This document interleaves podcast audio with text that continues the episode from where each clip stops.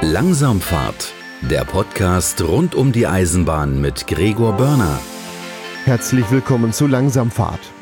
Heute geht es um den klassischen Intercity, denn der wird zukünftig ohne Bordbistro verkehren, weil die Deutsche Bahn dessen Türen als nicht mehr zeitgemäß findet. Die Bordbistro-Wagen hatten diese klassischen Drehfalltüren. Außerdem geht es um den Intercity Richtung Niederlande, der in Bad Bentheim bis zum vergangenen Fahrplanwechsel noch einen klassischen Lokwechsel hatte. Dort wurde die deutsche Lok gegen eine Lok der niederländischen Staatsbahn getauscht. Außerdem stellen wir das Kasseler Regiotram-System vor, bei dem Nahverkehrszüge aus dem Kasseler Umland in der Stadt als Straßenbahn weiterfahren.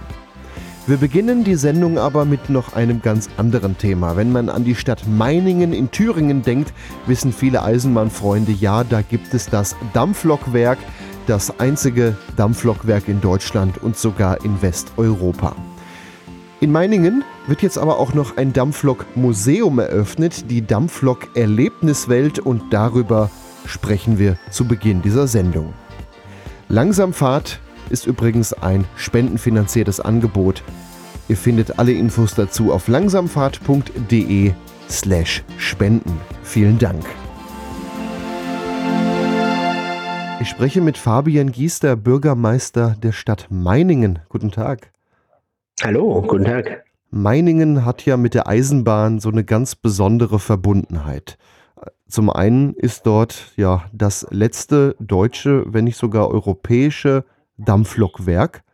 Andererseits ist das natürlich auch ein großer Punkt in der Stadt. Also Eisenbahn gehörte in Meiningen schon immer irgendwie dazu.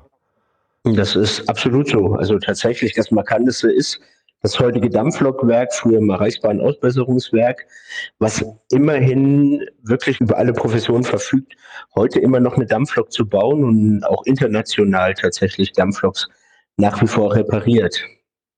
Und es gibt kaum eine Familie in Meiningen, die nicht irgendwie eine Verbindung zum Dampflokwerk letzten Endes hat und letzten Endes auch zur Bahn, äh, die ja auch die Besonderheit in Meiningen noch ist, weil hier das Ende der preußischen Bahn und der Start der bayerischen Bahn war. Jetzt gibt es ja so Städte, denen sagt man nach, das ist so eine typische Eisenbahnerstadt. Bebra ist da zum Beispiel immer mal so ein Stichwort. Mhm. Ist, kann man das von Meiningen auch sagen? Also das behaupte ich ja nach wie vor. Also wir haben auch es zieht sich in alle Vereine rein, Lokomotive Sportverein, Eisenbahner Sportverein. Also insofern denke ich ja, die Eisenbahn, die Dampflok hat was mit der DNA Meiningens zu tun. Und äh, in Meiningen äh, kommen auch viele Leute her, um eben dieses Werk zu besichtigen. Die äh, Deutsche Bahn bietet da Führungen an. Das sollte man auch mal mitgemacht haben. Aber Dabei soll es nicht bleiben, denn sie planen noch ein Museum, die Dampflok-Erlebniswelt in Meiningen. Wie kam es zu der Idee?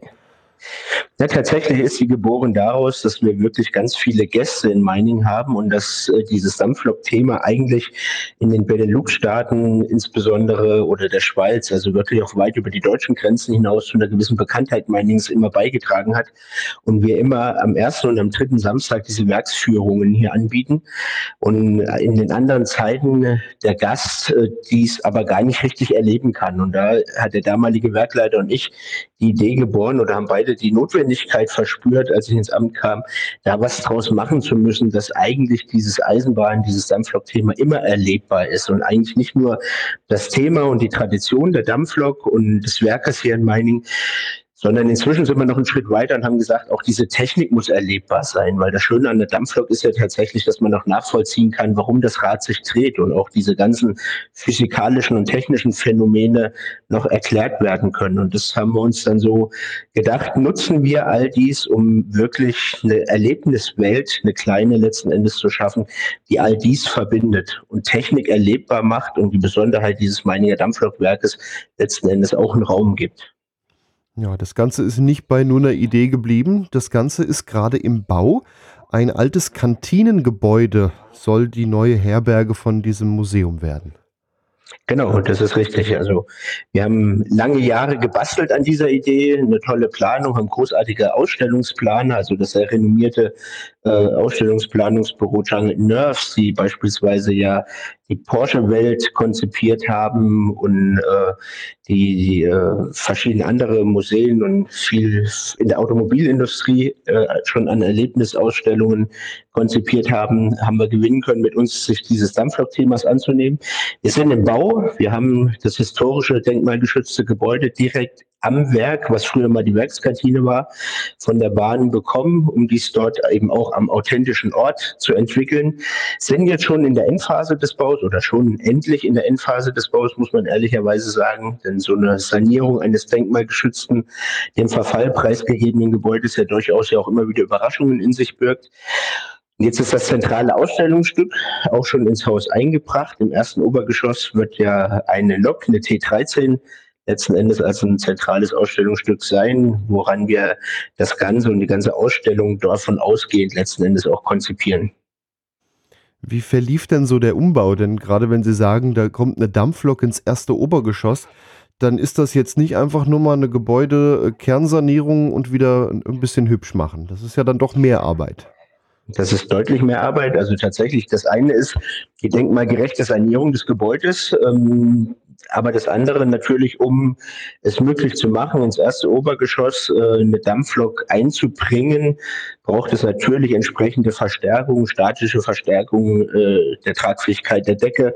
Das heißt, wir haben eigentlich komplett eine neue Decke dort letzten Endes eingebaut, weil so ein Stahlrost ja doch einige Tonnen äh, auf die Waage bringt letzten Endes. Und dann gab es diesen ganz spannenden Moment, also wir mussten die hintere Fassade auch öffnen, um vom Werk aus die Dampflok mit dem Kran letzten Endes ins Gebäude einzubringen, was natürlich auch ein großes Schauspiel hier in der Stadt war, als es dann soweit war und die Lok sozusagen am Haken hing und wirklich ähm, sehr versiert äh, in dieses Gebäude hineingeführt, hineingezogen und geschoben letzten Endes wurde. Ähm, das war äh, so ein Moment, ich glaube, äh, wenn man ein Auto zusammenbaut, heißt es dann immer die Hochzeit. Wenn der Motor ins Fahrzeug kommt und so ein bisschen wie eine Hochzeit hat es sich ja auch angefühlt, als die Lok dann ins ehemalige Kantinengebäude hineingekommen ist.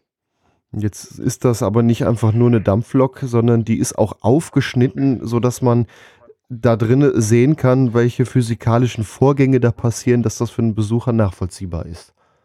Genau so ist es. Also wir haben die Dampflok, eine T13, die nach wie vor fahrbereit ist. Also wir haben das wirklich gemeinsam mit dem Werk und den Ingenieuren so auseinander geschnitten, diese Lok, dass sie von der einen Seite sichtbar auch noch eben wirklich als Dampflok wahrnehmbar ist, aber dass dann von der anderen Seite wirklich mehrere Schnitte mitten, mitten durch die Lok gingen, um tatsächlich die unterschiedlichen Phänomenologien, die da letzten Endes wirken und das Rad zum Drehen bringen, von der Entstehung des Rauches und des Dampfes letzten Endes ausgehend äh, auch äh, jetzt äh, visualisieren können entlang der Schnittmodelle mit entsprechendem Medieneinsatz auch, so dass das wirklich spannend wird. Man quasi wie auf einem Bahnhof sich bewegen wird dann in dem Kantinengebäude äh, und eben an quasi drei Gleisen dann die unterschiedlichen äh, Schnitte betrachten kann, wirklich ganz neue Perspektiven auf eine Dampflok erleben kann und schauen kann, welchen Weg geht der Rauch, welchen Weg geht der Dampf und warum dreht sich dann am Ende das Rad.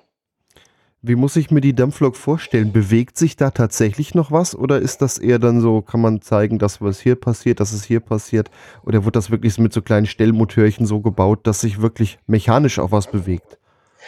Also es gibt tatsächlich den, den Bereich Antrieb. Das sind im Wesentlichen die Radsätze mit den ganzen Kolben und der, der Büchse entsprechend, ähm, wo sich auch die Räder dann tatsächlich drehen am Ende des Tages. Aber natürlich auf der Strecke dazwischen. Wir können ja nicht mit Feuer und echtem Dampf arbeiten. Der Druck ist ja nach dem Schnitt gar nicht mehr gegeben. Aber wir erklären das natürlich unter Medieneinsatz zum Teil visualisiert. Äh, in, an, aber an den entsprechenden Gestängen, Rohren und Orten, wo das dann eben auch an der Lok oder in der Lok tatsächlich passiert, dass man das gut nachvollziehen kann. Und am Ende dreht sich das Rad tatsächlich und man hat die Chance selber in einem interaktiven Führerstand, also auch selber in den Führerstand der Bahn äh, der Dampflok zu gehen, äh, dort auch mal an den unterschiedlichen Ventilen und, und Rädchen zu drehen und wird das dann auch entsprechend erklärt bzw. kommentiert kriegen bzw mithelfen, dass diese Bahn am Ende fährt.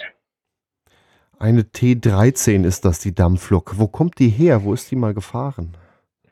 Also es ist eine preußische Dampflok letzten Endes. Wo sie gefahren ist, kann ich ehrlich gesagt nicht sagen. Es ist letzten Endes die inzwischen dann einzige oder wieder fahrbereite T13, die es überhaupt noch gibt. Insgesamt gibt es wohl nur noch drei Modelle äh, dieser Lok. Ähm, die haben wir von äh, DB Museum letzten Endes als äh, Dauerleihgabe gekriegt ähm, und deswegen auch so aufbereiten müssen, dass der Rahmen zum Beispiel eben nicht mit zerschnitten wird, sondern eben auch wirklich im Zweifel wieder quasi zusammengeschweißt werden könnte und wieder fahrbereit wäre wovon wir natürlich nicht ausgehen wollen, weil wir an den Erfolg unserer Erlebniswelt glauben und letzten Endes dieses Modell jetzt hier eine aus meiner Sicht gute Zukunft auch hat, weil es, glaube ich, wichtig ist, dass wir eben diese Technik nicht nur romantisierend immer zeigen, wir können mal eine Dampflok irgendwo noch erleben und von außen anschauen, sondern uns eben wirklich auch mit diesem Teil unserer Industriegeschichte auseinandersetzen. Und wie gesagt, ich bin immer wieder davon begeistert, äh, mit welchen einfachen physikalischen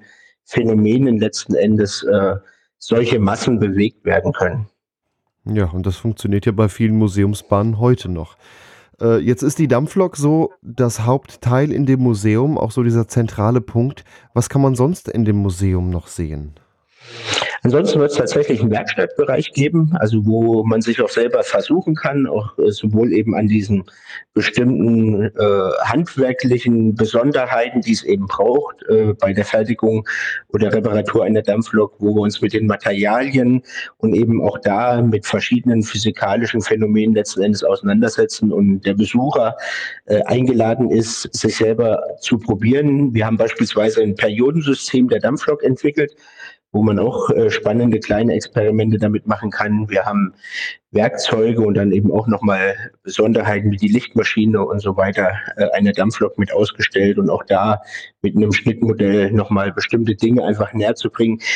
Wir weisen natürlich auf das, äh, die Geschichte unseres Werkes hin und das, was Mining eben auch gerade mit der Eisenbahngeschichte verbunden äh, von Mining aus möglich war. Da gibt es dann natürlich auch nochmal so eine kleine Querverbindung hin, beispielsweise zu unserer ja, unserem Griff nach Weltruhm, was die Theatergeschichte anging, nämlich die Theaterrevolution, die ohne die Eisenbahn von Meining aus nicht möglich gewesen wäre, weil die Meininger denn eben nicht hätten in Moskau, Petersburg und Odessa oder London gastieren können und die Theaterszene ganz Europas letzten Endes so beeinflusst haben von Meining aus, wie es war.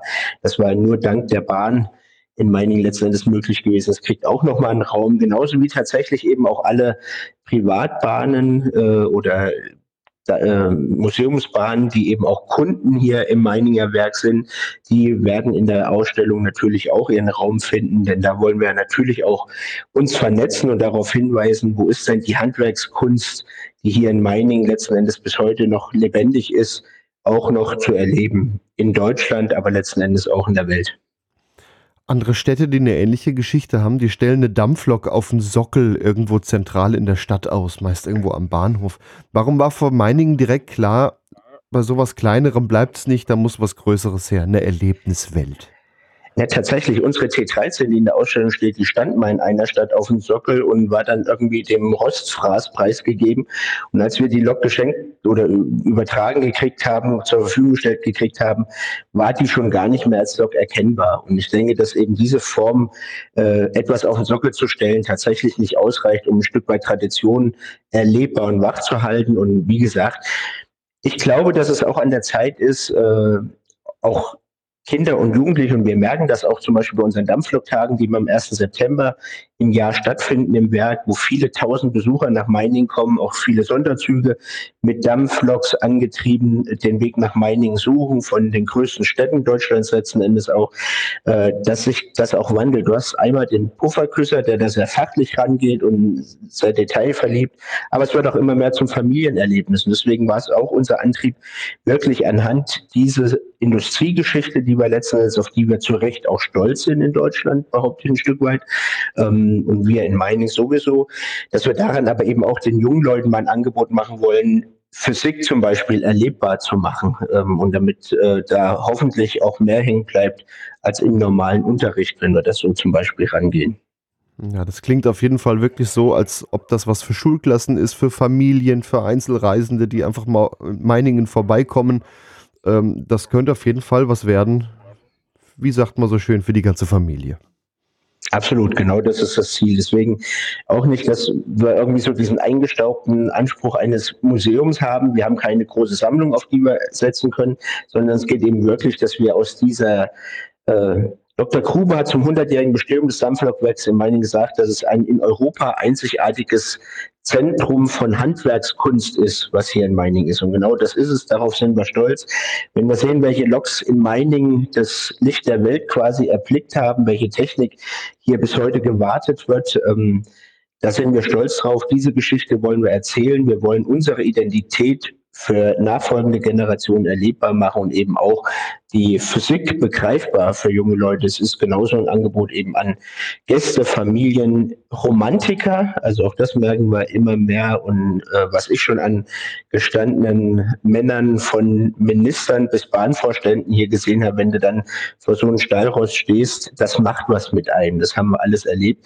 Und ich glaube auch die Verbindung zum DB-Museum in Nürnberg beispielsweise oder eben auch zu anderen Netzwerkpartnern, die wir versuchen mit ins Boot zu holen, hilft insgesamt glaube ich, auch diesen Teil unserer Industriegeschichte immer noch nach vorne zu bringen und auch für die Bahn mal andere Themen zu setzen, außer Verspätung und nicht funktionierende Klimaanlagen.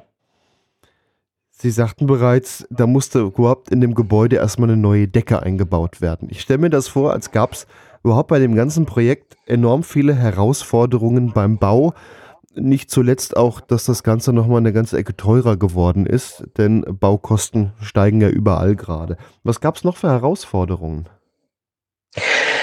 Naja, ich glaube, Herausforderungen gab es tatsächlich auf ganz unterschiedlichen Ebenen. Ja, was die Sanierung des Gebäudes angeht, da hat so ein altes, äh, denkmalgeschütztes Gebäude immer wieder noch eine Überraschung. Die letzte Überraschung war äh, kurz vor der quasi baulichen Fertigstellung, als wir dann feststellten, dass Wände mitunter gar nicht gegründet sind, einfach in den Dreck gemauert wurden damals. Wir dann jetzt noch nachträglich Fundamentierungen einbringen mussten, zum Beispiel, nur um da mal äh, eins zu nennen. Aber es war natürlich zum Beispiel auch für unser Werk eine Herausforderung, äh, unser Hauptexponat, die Lok aufzubereiten, die tatsächlich nicht nennenswert mehr als ein rostiger Schrotthaufen waren, als sie hier ankamen. Und dann natürlich die große Diskussion, also musste ganz viel wieder aufbereitet werden, ganz viele Teile auch letztendlich neu gefertigt werden, weil äh, der Stahl schon so eine dicke beziehungsweise dünne hatte, äh, dass er einfach nicht mehr verwendbar war, schon weggerustet war faktisch. Und dann natürlich diese Diskussion, äh, das Schnittmodell der Lok zu fertigen, was natürlich auch in der Szene ja durchaus auch kritisch begleitet wurde.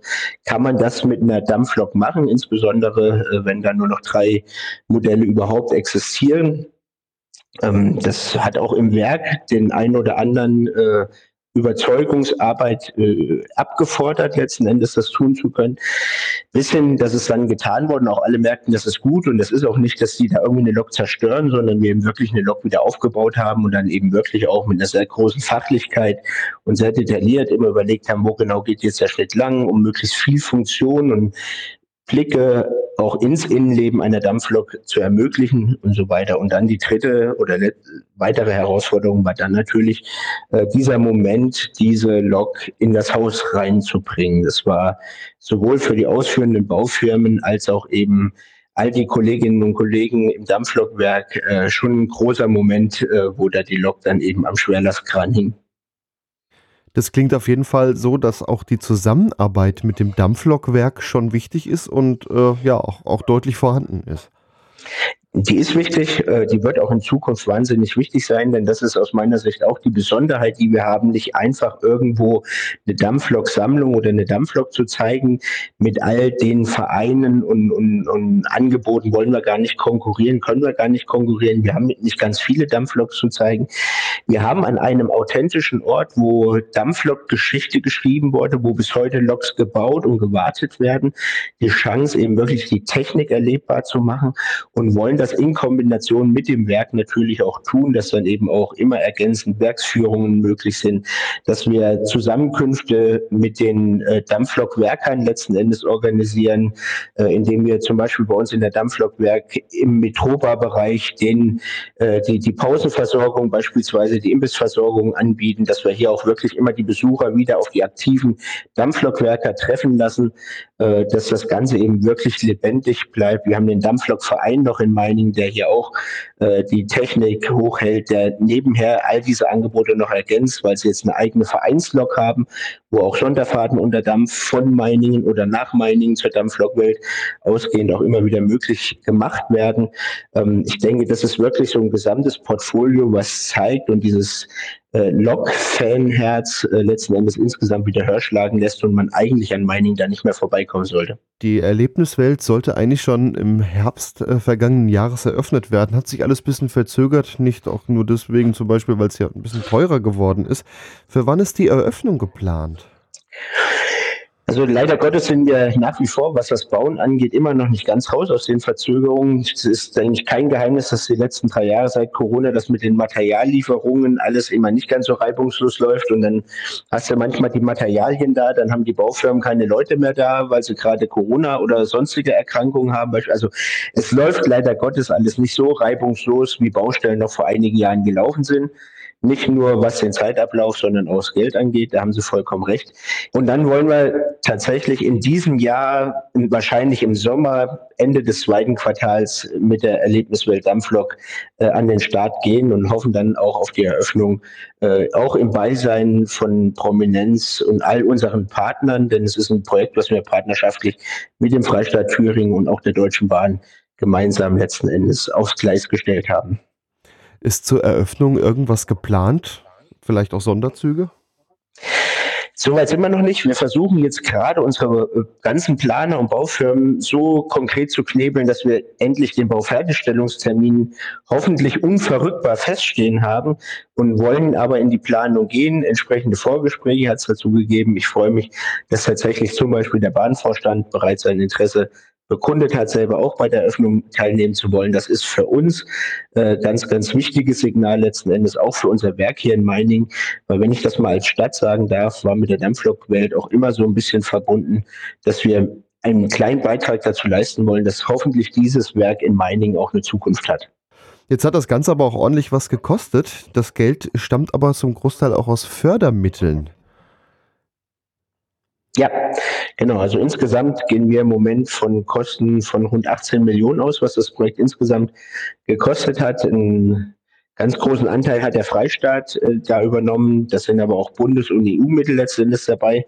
Also insbesondere unser Wirtschaftsministerium muss ich an der Stelle wirklich sehr, sehr lobend erwähnen. Minister Tiefensee hat das wirklich für sich selber auch so mit zu einem Herzensprojekt gemacht, dankenswerterweise, äh, und sich da auch wirklich auf allen Ebenen und immer wieder, auch wenn wieder irgendwelche Unwägbarkeiten und Herausforderungen aufgetaucht sind, stand da immer partnerschaftlich an unserer Seite und hat das äh, sehr gut versucht mitzubegleiten. Genauso aber auch das Infrastrukturministerium, wo wir auch nochmal für die Sanierung des Denkmals, also die Gebäudesanierung Mittel aus der Städtebauförderung gekriegt haben. Also insofern ähm, hat sich der Freistaat hier wirklich sehr, sehr partnerschaftlich gezeigt, äh, auch wenn wir äh, Maßnahmeträger letzten Endes sind.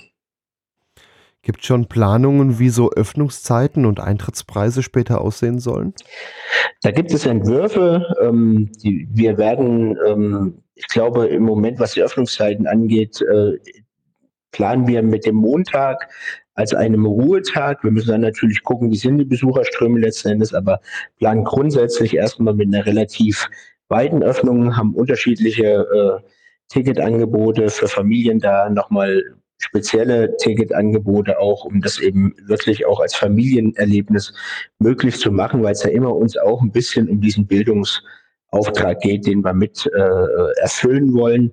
Äh, wir arbeiten mit einer Museumspädagogik zusammen. Wir sind sehr froh, dass wir eine neue Kollegin gewonnen haben, die die Dampflok-Erlebniswelt leitet, die vom Deutschen Technikmuseum Berlin, dort von der Abteilung Schiene eben nach Meiningen gewechselt ist ähm, und das jetzt hier wirklich auch im Endsport sozusagen mit aller Kraft und Expertise, die sie aus Berlin mit nach Meiningen bringt, auch mit begleitet.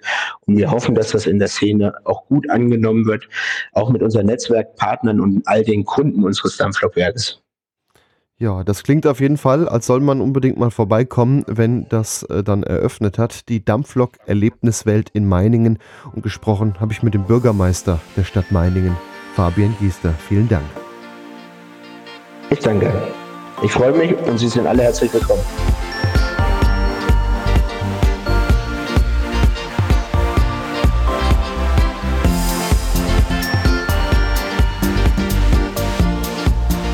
Die heutige Ausgabe ist was Wirkliches für Eisenbahnfreunde und da darf natürlich auch der Blick in die passende Eisenbahnlektüre nicht fehlen. Wir werfen nun wieder einen Blick in die Zeitung Der Schienenbus.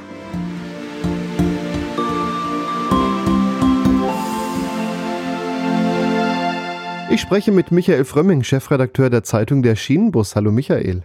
Moin Gregor in eurem aktuellen Heft. Da dreht sich viel um Fernverkehrszüge, nämlich um den klassischen Intercity und da gab es zum Jahreswechsel eine Veränderung. Viele kennen sie noch, viele haben sie geliebt, andere hatten Schwierigkeiten, sie überhaupt aufzukriegen. Hätte man einfach nur mal einen Moment warten müssen. Nämlich mit diesen Drehfalttüren, die so einen kurbelartigen Griff haben, um sie dann zu öffnen. Äh, und mit von denen wollte sich die Deutsche Bahn ja gerne trennen. Richtig. Und zum 20. Dezember des letzten Jahres hat sich die Deutsche Bahn AG von den äh, Bordbistros mit den sogenannten Drehfalltüren tatsächlich verabschiedet und das wurde von Lesern unseres Magazins der Schienenbus äh, begleitet. Also das heißt, sie sind in einem dieser letzten Bordbistros mitgefahren und haben da noch ein bisschen gefeiert, aber nochmal äh, das, was eigentlich diesen IC1 mit den Bordbistros ausmacht, in einen Artikel verfasst, den wir jetzt veröffentlicht haben. Es waren ja nicht nur Bordbistros, die diese Türen hatten. Es sind auch äh, echt viele Erste-Klasse-Wagen zum Beispiel auch äh, rausgegangen. Aber äh, der Wegfall des Bordbistros ist, glaube ich, so das, was man am meisten merkt als Fahrgast. Denn Ganz da gibt es genau. ja auch keinen Ersatz so wirklich für. Also da hat man jetzt nicht umgebaut oder so.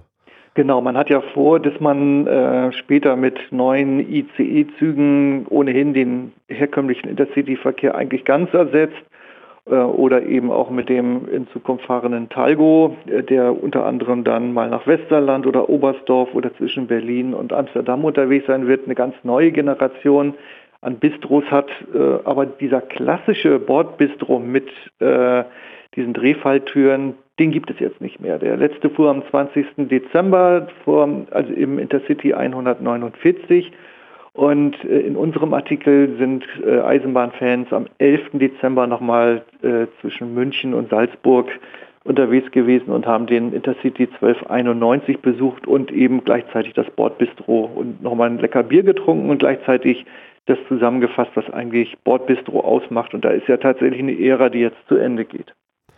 Die Deutsche Bahn will ja ohnehin äh, den Intercity so in der jetzigen Form gar nicht mehr so lange haben. Du sagtest bereits, diese Talgo-ICE-Züge sollen damit ablösen. Der IC2, diese Doppelstockwagen, haben schon viel auch äh, abgelöst.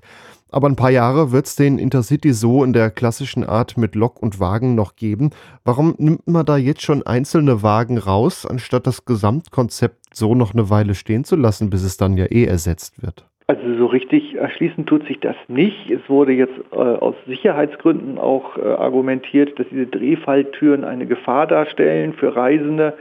Das finde ich fragwürdig, weil äh, das gibt es ja in vielen anderen Ländern in Europa auch noch, diese Drehfalltüren. Das ist jetzt ja nicht was ganz Exklusives, wo in Deutschland äh, viele Unfälle passiert sind. Zumindest ist das nicht bekannt geworden. Wenn die Deutsche Bahn das als äh, Anlass nimmt, dann wird sie sicherlich da Argumente für haben. Aber schade ist es schon und so ganz zu verstehen eigentlich auch nicht, warum man jetzt äh, diese Bordbistros, auch die anderen Erste-Klasse-Wagen rausnimmt, gleichzeitig wieder feststellt, dass man im Service natürlich äh, dort keinen richtigen Ersatz hat für einen Bistro, weil äh, dieser sogenannte Snackverkauf, der findet jetzt äh, im Zug in einem Abteil statt, also praktisch eine Minibar, die da steht. Das Angebot ist natürlich deutlich reduziert und das kann ja auch auf so Langlinien wie von Berlin nach Amsterdam niemanden befriedigen. Also am Ende ist das mal wieder leider äh, Service, der verloren geht. Und ob das dann später mit den neuen Zügen alles wieder äh, besser wird, das wird man dann sehen. Äh, zumindest existiert jetzt erstmal eine Gastro-Service-Lücke und das ist eigentlich schade. Was man vielleicht an der Stelle auch dazu noch sagen sollte, da gab es jetzt keine Anordnung oder sowas vom Eisenbahnbundesamt oder gar ein Verbot für diese Türen. Das hat die Deutsche Bahn von sich aus gesagt. Es gibt ja auch noch andere Verkehrsunternehmen, die zum Beispiel mit gebrauchten Nahverkehrswagen, diese alten Endwagen, noch Ersatzverkehre machen, die auch Drehfalltüren haben. Die gibt es auch weiterhin damit. In der Tat. Und äh, es wurde so auch argumentiert, vielleicht liegt es ja auch daran, dass die Reisenden verunsichert sind. Wenn so ein Zug zum Stehen kommt, dann dauert das eben bei diesen alten Türen bis zu sechs Minuten, äh, Entschuldigung, sechs Sekunden. Sechs Minuten wäre in der Tat sehr lang. Aber sechs Sekunden, bis so eine Tür geöffnet werden kann, äh, das hängt eben mit der Technik dieser älteren Drehfalltüren zusammen. Aber am Ende kann das kein, ist das kein durchschlagendes Argument, warum man jetzt praktisch diesen Service-Bistro-Waggon äh, vorzeitig rausnimmt, ohne dass man einen adäquaten Ersatz hat. Ja, diese sechs Sekunden. Man muss eigentlich nur warten, bis es zischt. Steht auch auf der Tür, aber zugegeben, ich glaube, das lesen einfach nicht sehr viele. Aber dennoch, ich finde es auch nicht schön, äh, den jetzt rauszunehmen. Also jahrzehntelang ging es gut. Äh, jetzt reden wir ja eh nur von einem Zeitraum von vielleicht fünf Jahren, wo es diese IC-Züge überhaupt noch gibt. Äh, das hätte man dann auch noch lassen können. Ja, das sehe ich auch so. Ja, als Ersatz soll jetzt in einem Abteil verkauft werden. Das ist natürlich nicht mehr das, was es vorher war. Äh, vorher gab es ja dann auch dieses Ambiente, wenn man in diesem Wagen sitzt, geht was essen oder geht was trinken und setzt sich in diesen Wagen da ist ja auch so ein gewisses Gefühl, was damit noch zusammenhängt. Ich sitze jetzt im Speisewagen. Und das Gefühl haben unsere Autoren des äh, Textes Abschied vom Interregio oder Intercity Bistrowagen auch sehr schön beschrieben. Die sind ja dann von München nach Salzburg gefahren und haben sich dann ein äh, Weizenbier vom Faster nochmal kredenzen lassen, konnten auch mal das Übersetzfenster aufmachen. Das gibt es ja auch nicht mehr. Äh, das ist ja alles jetzt klimatisiert, schön und gut, aber das in der Tat, da geht ein Stück Reisekultur verloren. Das ist eben so, dass andere Fahrgäste das nicht so sehen und diese Übersetzfenster vielleicht den einen oder anderen auch gestört haben. Aber äh, ich erinnere mich sehr gerne an viele, viele Touren, äh, die ich mit diesem Bordbistro gemacht habe und einfach auch mal ein Kaltgetränk genommen habe und bei Sonnenschein mal einfach die Nase aus dem Fenster halten und wenn man jetzt irgendwo im Abteil steht äh, oder auf dem Gang, um sich im Abteil da was zu kaufen, wird sicherlich kein frisch gezapftes Weizenbier mehr geben können, bestenfalls irgendwas aus der Flasche. Und im Übrigen, ob das dann für die Sicherheit alles besser ist, wenn sich die Gäste da auch noch staunen, andere kommen nicht durch, äh, das könnte man ja auch noch diskutieren. Also manche Dinge bei der Deutschen Bahn AG sind einfach unverständlich. Auch 30 Jahre nach der Bahnreform fragt man sich, was machen die da eigentlich und warum? Ja, dieser äh, Snackverkauf im Zug, ich glaube, es wird auch kein großer Erfolg werden, weil wenn man da Bier aus der Flasche kauft oder so, naja, ehrlich gesagt, das kann man sich dann auch für günstiger mitbringen.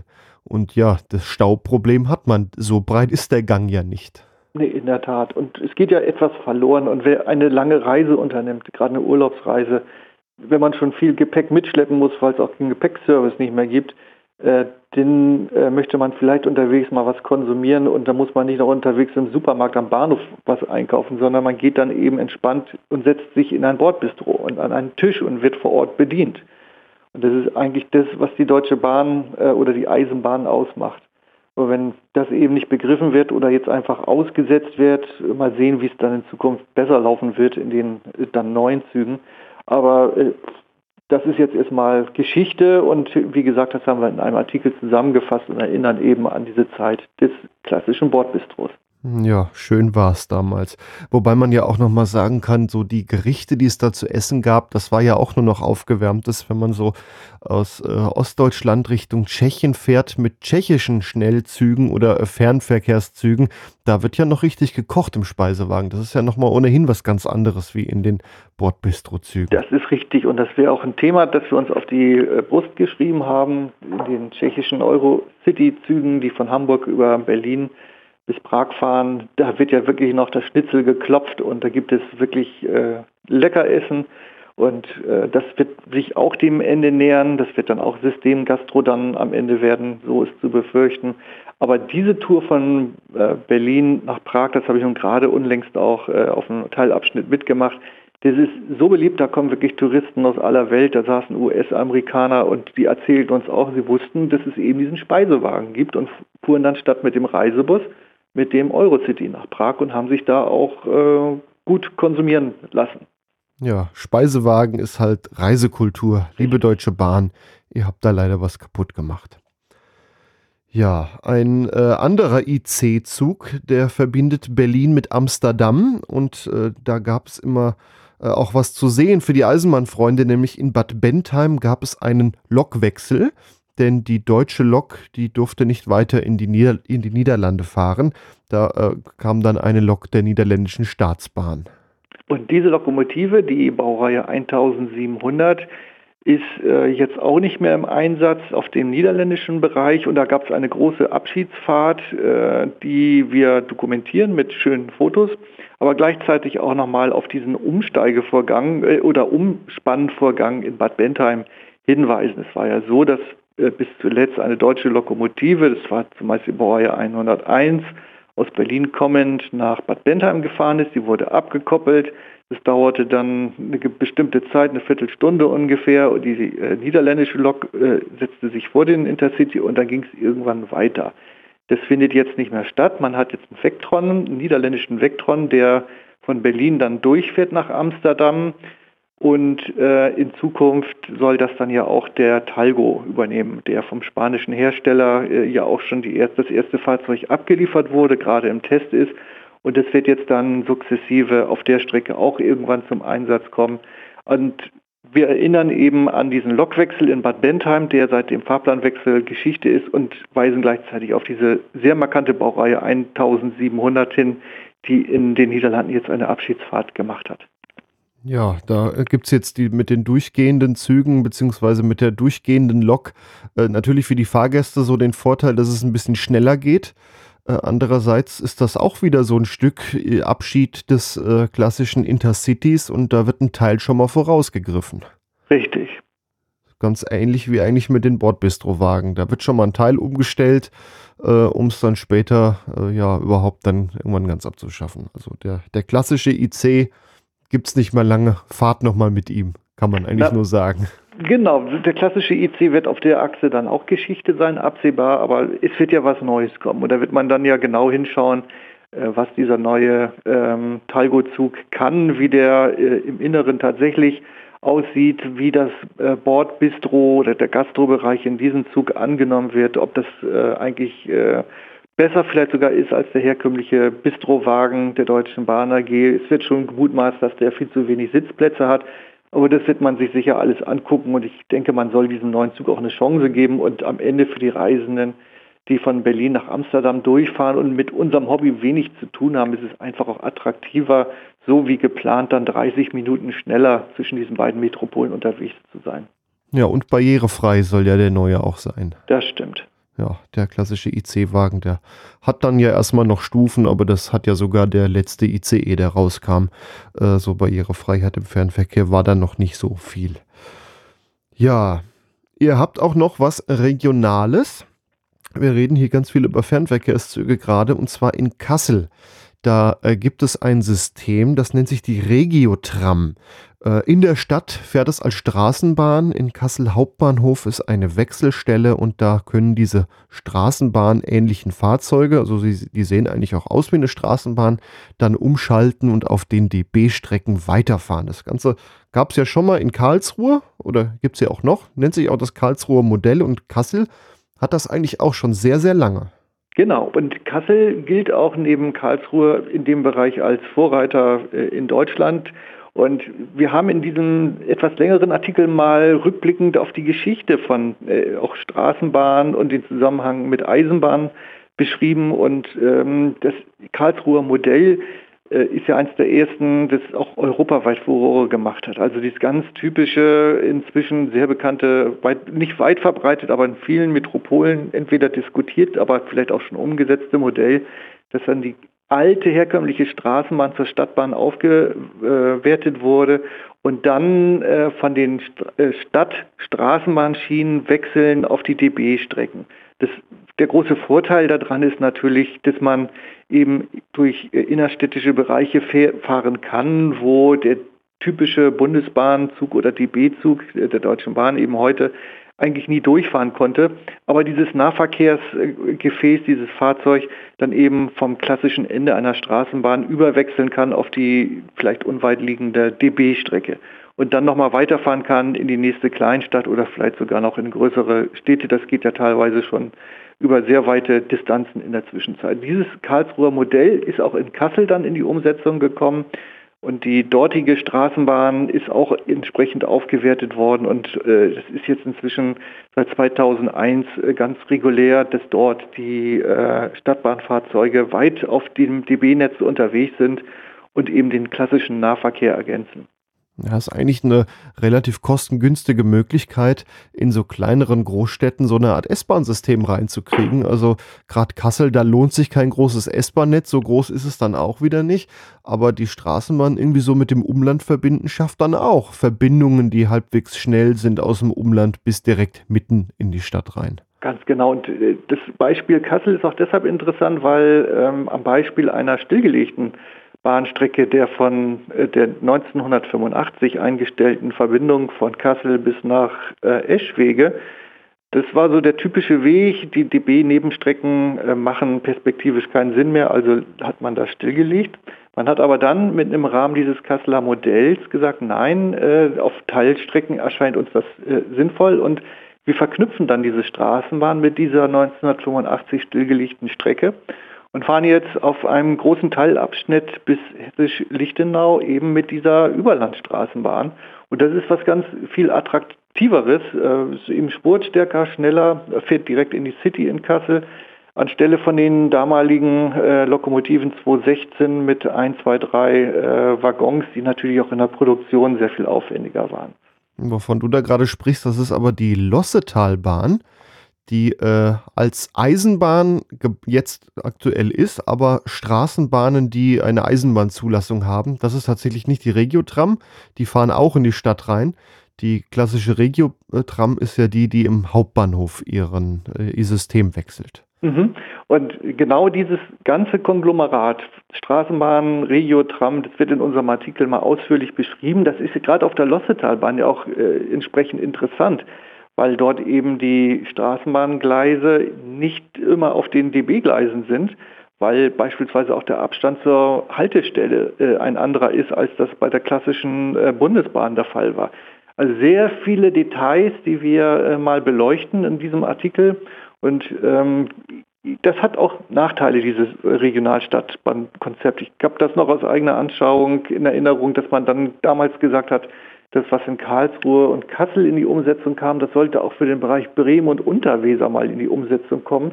Das hat man aber aus verschiedenen Gründen nicht gemacht, weil man eben gesagt hat, die Gefäße sind auch zu klein, diese Straßenbahnfahrzeuge oder Regiotram-Einheiten. Und da hat man eher dann auf die klassische S-Bahn gesetzt.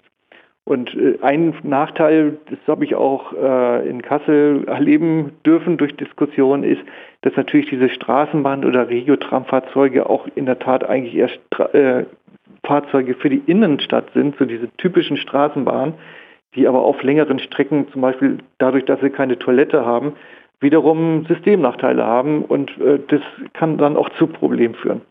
Ja, und auch einfach die Höchstgeschwindigkeit dieser Fahrzeuge ist nicht sonderlich hoch. Also gerade von Kassel weiß ich, sie fahren nur 90. Und man hat ja auch sogar eine Regiotramlinie äh, mittlerweile umgestellt auf normale Personenzüge, nämlich zwischen Kassel und Treisa, weil das einfach viel zu lang war. Und äh, ja, bequem sind sie natürlich auch nicht. Wir alle wissen, wie bequem eine Straßenbahn ist. Und äh, auf solchen Verbindungen hat es sich dann wieder nicht äh, so gelohnt. Aber die direkten äh, Strecken um Kassel herum, da lohnt sich das natürlich, denn die führen dann ja entsprechend mitten in die Stadt rein. Genau, und das ist eine sehr interessante Geschichte, dass man jetzt nach vielen Jahren des Ist-Zustandes mit diesen äh, Überlandfahrzeugen eigentlich auch in eine Diskussion kommt, ist das eigentlich perfekt und ist es eigentlich auch sinnvoll, äh, so weit ins Umland zu fahren, wie das am Beispiel Treiser der Fall gewesen ist. Das ist in Karlsruhe ja auch äh, das Thema, dass die Fahrzeuge ja bis Heilbronn unterwegs sind.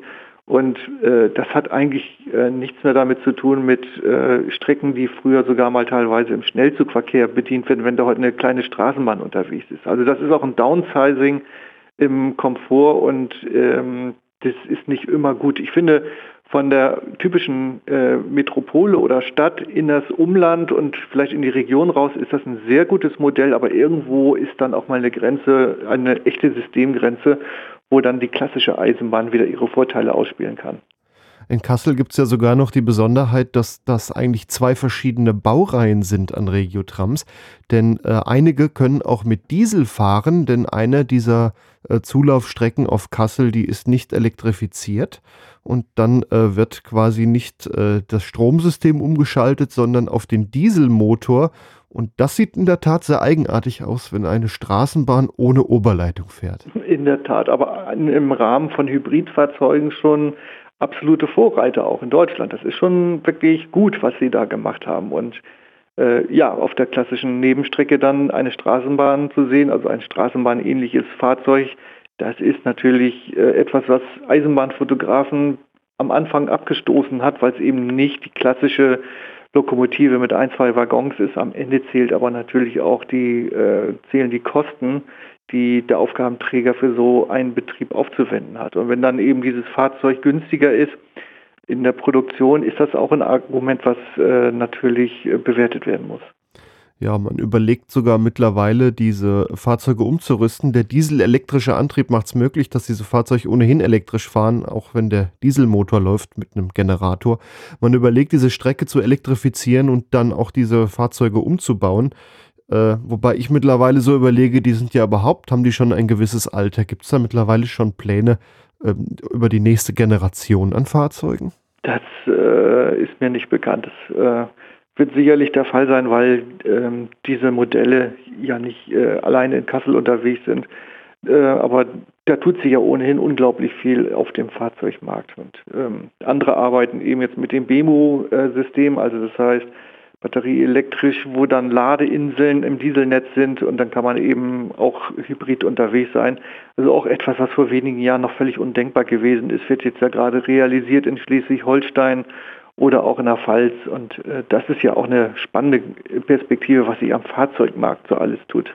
Ja, das stimmt. Das wäre eigentlich sogar für diese Strecke bei Kassel auch eine Idee, denn die fährt noch ein ganzes Stück unterm Fahrdraht entlang, bis sie dann eigentlich auf die Nebenstrecke geht. Warum sowas nicht auch mit Akku? Das wäre ja auch denkbar.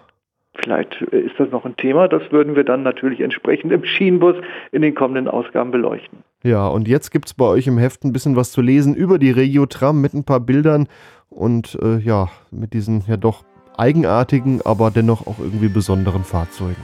Genau. Ja, dann danke ich dir. Michael Frömming von der Zeitung Der Schienenbus. Danke dir, Gregor. Das war Langsamfahrt, der Podcast rund um die Eisenbahn. Weitere Informationen gibt's im Netz unter langsamfahrt.de.